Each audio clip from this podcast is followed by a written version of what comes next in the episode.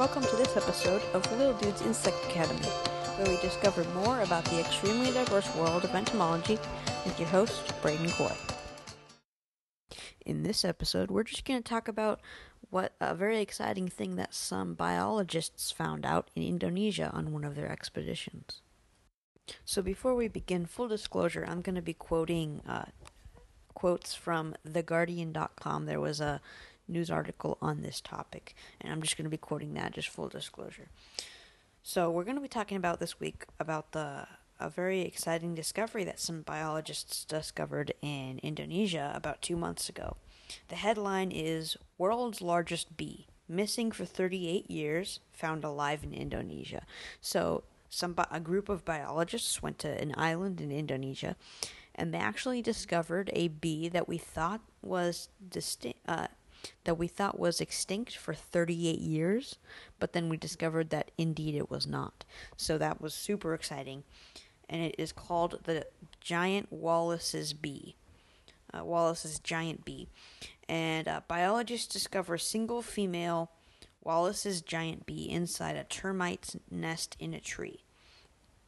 So uh, I'm just going to read a, a, sh- a short quote from one of the photographers that was there to photograph this bee and document it.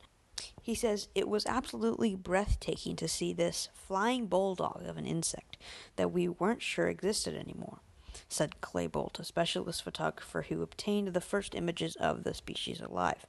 To actually see how beautiful and big the species is in life, to hear the sound of its big of its giant wings thrumming as it flew past my head was just incredible.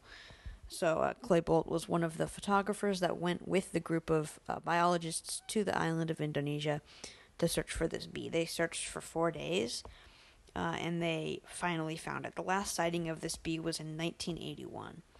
And I'm just going to tell you a little bit more about this bee. The scientific name is Megachile pluto.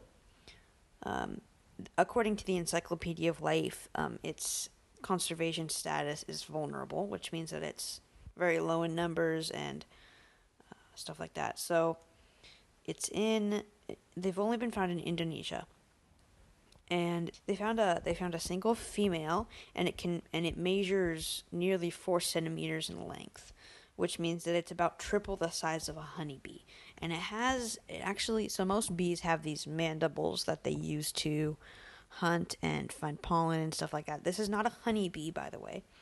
Um, this is actually instead of having those mandibles that they use, they actually have these huge mandibles on the front of their heads that are very similar to stag beetles. So if you look at a stag beetle, they have these huge kind of kind of crab-like pinchers on the front of their head that they use to uh, find things, forage, all that stuff. So this bee has a some mandibles very similar to the stag beetle, and they actually use that to dig in the clay hills so there's clay walls everywhere, and there's uh, they actually found this one in a termite nest, in an, in an abandoned termite nest. So that's kind of a clay, kind of a clay material, and they use those big mandibles that, that are like a stag beetle to uh, to dig in that tough clay, and they have those super super large, strong muscles and big eyes, and they actually. So I, I saw a picture of a graph that was this the Wallace's giant bee compared to a honeybee, and the honeybee was about the size of its head. So they're really big. Also, all bees have stingers, so of course this one does too. And uh, one of the guys that went on the trip said that he hasn't no nobody's nobody's uh, documented what the sting would feel like, but he imagines it would it would hurt a lot because it's a very large bee with a very large stinger. Um, he's expecting that the toxicity is probably same as a honeybee, so not that bad unless you're allergic, of course. But he's expecting that it would be that it would be very very painful, and you wouldn't want it to happen um, to you. Uh, Moore said that um, there was a man named his last name was Moore said it was vital that conservations made the Indonesian government aware of the bee and took steps to protect the species and its habitat. By making the bee a world famous flagship for conservation, we are confident that the species has a brighter future than if we just let it quietly be collected into oblivion, he said. So, conservation efforts have been uh, happening for this bee. It this bee hit the news about two months ago, all over the news, all over social media, all over the news, everywhere. Uh, and it was super exciting that we got to discover this new species, and not a new species, but it was it was a, it was gone for 38 years, and so that was super exciting. And a lot of this is actually happening now. Like there was a tortoise found in the Galapagos Islands that was extinct for a hundred years, and they found one. So there's a lot of this happening in the world right now. We're finding species that were that we thought were extinct, and now they're not. So we find um, species, we take them into captivity, we breed them, and then we release them, and that's what they're happening. That's what they're gonna try to do with this Wallace's giant bee. I'll, I'll give you a little bit of a better description. I'll read this from the Guardian.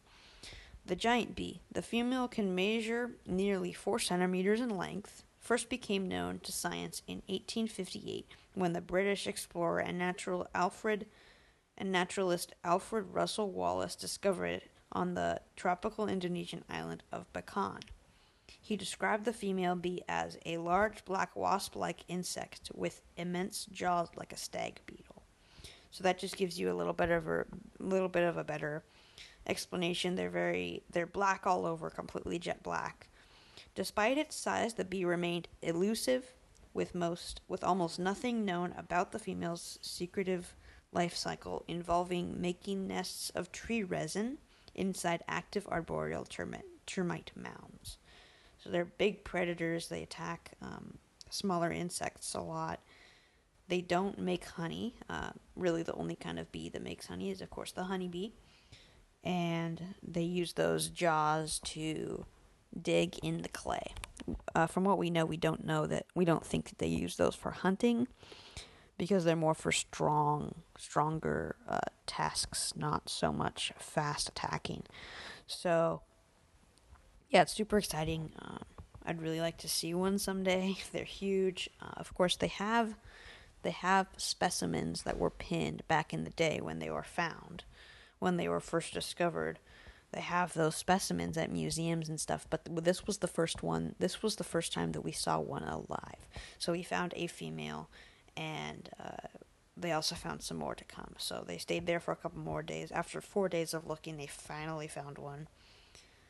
Uh, I'm just going to read a little bit more of this. Um, but after going missing, feared extinct for 38 years, the world's largest bee has been rediscovered alive in the Indonesian islands of the North Moluccas. So this is super exciting. I'm super excited about this. I'd really like to to see one alive someday in the wild. That would be amazing. Apparently they're very loud when they fly.